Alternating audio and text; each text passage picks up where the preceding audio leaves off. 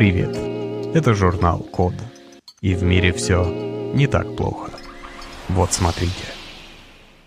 Сделали простую систему навигации для роботов.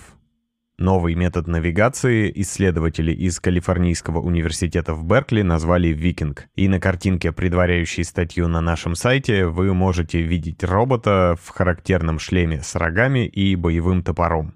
Но такое название не означает, что это разработка боевого агрессивного робота. Нет, это аббревиатура, которая расшифровывается как Vision-Based Kilometer Scale Navigation with Geographic Hints, что на русский примерно переводится как «система, основанная на видении дальностью в несколько километров, использующая географические подсказки». В чем основная ее идея? Как правило, для эффективной навигации роботам нужно как можно больше информации об окружающей их среде. Точное местоположение, ориентация, геометрическая реконструкция пространства вокруг них.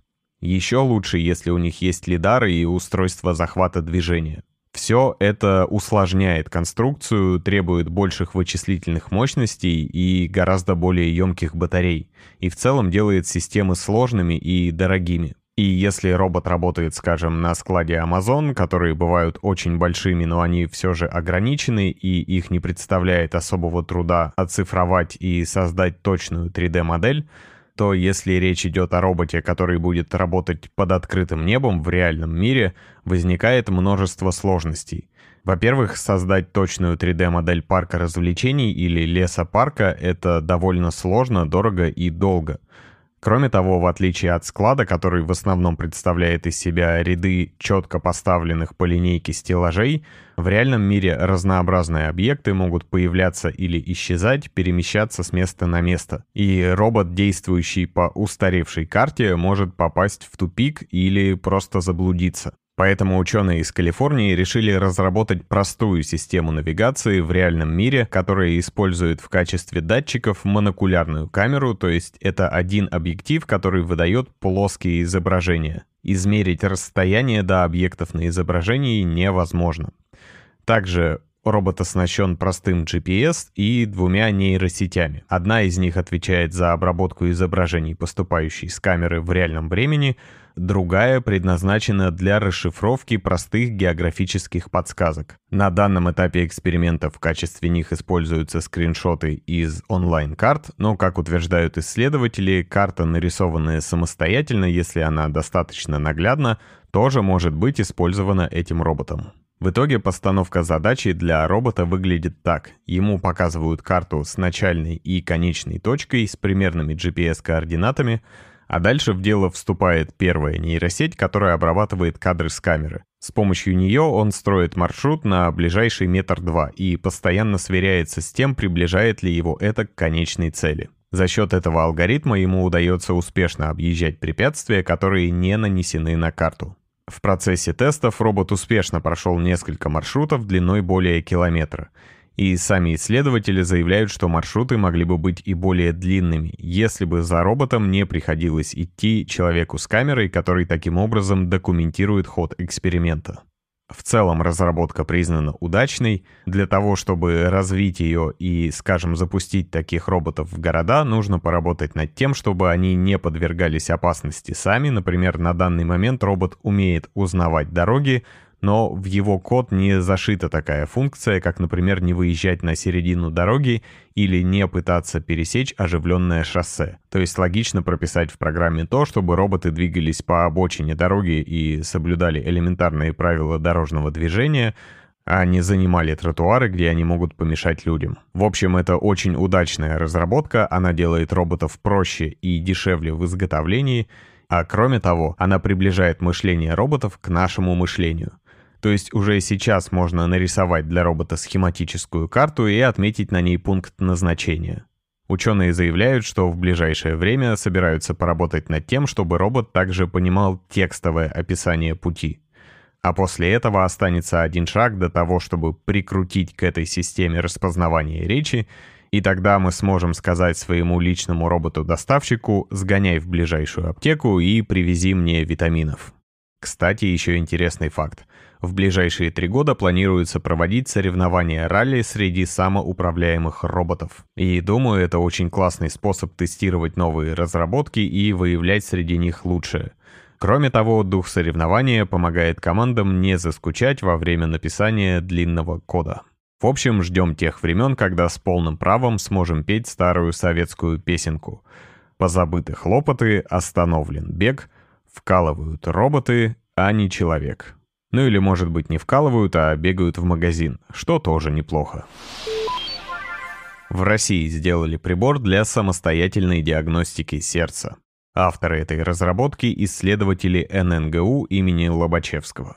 Называется новое устройство «Кардиомаяк», и это система, с помощью которой можно без участия врача проводить диагностику сердечно-сосудистой системы. И большой плюс здесь в том, что она не только регистрирует показатели, но и умеет выдавать диагнозы. Как это работает? На груди пользователя крепится кардиограф, и он может принимать данные аж от 12 датчиков ЭКГ. Далее эти данные по беспроводной связи передаются на смартфон или планшет, а он уже загружает их на сервера Яндекса, где и происходит вся обработка. Результат диагностики и описание состояния сердца отображаются в специальном веб-сервисе. Так за счет чего эта система умеет ставить диагнозы? Ну, конечно, машинное обучение. Систему обучали на 36 тысячах записей ЭКГ, по каждой из которых было врачебное заключение. Путем сопоставления этих данных система смогла разработать алгоритмы выявления тех или иных заболеваний сердечно-сосудистой системы. Причем точность диагностики кардиомаяка близка к врачебной и составляет от 87 до 95%. Впрочем, это и естественно. Было бы странно, если бы система, обученная на заключениях живых врачей, ставила диагноз точнее, чем люди. Конечно, тут возникают некоторые правовые вопросы, например, не уверен, что приложение от Яндекса будет уполномочено выписать вам больничный, если найдет у вас признаки какого-то заболевания. Однако это, очевидно, гораздо удобнее, чем, например, стандартный холтер – который нужно носить 24 часа. Кстати, записывать еще все свои активности в специальный журнал. Интересно, есть ли такой функционал у приложения кардиомаяка, а затем снова посетить врача, чтобы он мог скачать данные с холтера и выдать вам заключение. Теперь людям, для которых важна такая диагностика, достаточно будет иметь дома кардиомаяк или брать его на некоторое время в аренду и использовать самостоятельно чтобы, например, мониторить состояние своего сердца точно так же, как мы это делаем сейчас обычными простыми электронными тонометрами. Создали первый в мире молекулярный принтер напитков. Авторами изобретения является компания Кана из США. И недавно они анонсировали устройство, которое они назвали принтером напитков. Оно может создавать соки, чай, кофе, газировку, энергетики, алкогольные коктейли и даже вино. Внутри коробки с цветным тач-дисплеем, которая в принципе напоминает небольшой холодильник, находятся три картриджа с ингредиентами, то есть веществами, отвечающими за вкус, сахаром и спиртом, также баллон с углекислым газом и, очевидно, резервуар с водой. Сам принтер будет стоить для первых 10 тысяч покупателей 499 долларов, Затем цена вырастет до 8 сотен долларов. Поставки обещают начать в 2023 году.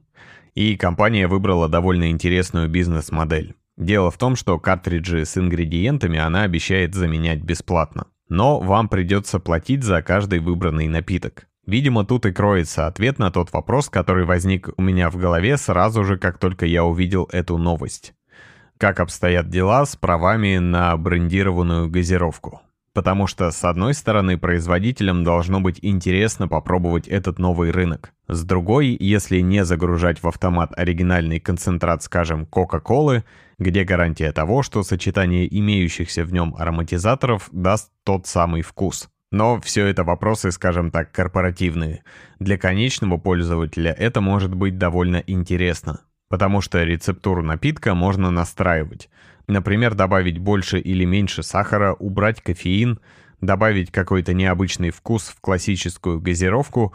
В общем, на что хватит фантазии. Помимо этого, рекламные материалы обещают, что такие напитки будут стоить дешевле, чем в магазинах, по очевидным причинам. Нет затрат на упаковку, значительно упрощается логистика, не нужно нигде хранить огромные палеты с бутылками, в общем, звено розничного ритейла для таких напитков просто удаляется из цепочки. Еще одна интересная функция этого девайса — это возможность поставить пин-код на кофеин и алкоголь. Такая специальная защита детей от этих субстанций. Также производители отмечают, что раз напитки будут наливаться в ваш многоразовый стакан, значит их изобретение поможет снизить количество пластикового и бумажного мусора на планете. В общем, молекулярный принтер напитков, как и телевизор со вкусом из Японии, о котором мы говорили в одном из прошлых выпусков, это на данный момент просто забавные новинки. Однако кажется, что мы все ближе подбираемся к реальности пятого элемента, где герой Брюса Уиллиса за пару минут из маленькой таблетки смог получить полноценный обед, просто засунув его в некое подобие микроволновки. Что ж, поживем, увидим, смогут ли в будущем автоматы готовить еду вкусно, как дома. Спасибо за внимание. Заходите на сайт The Code Media и подписывайтесь на нас в социальных сетях. С вами был Саша Дучито. Скоро услышимся.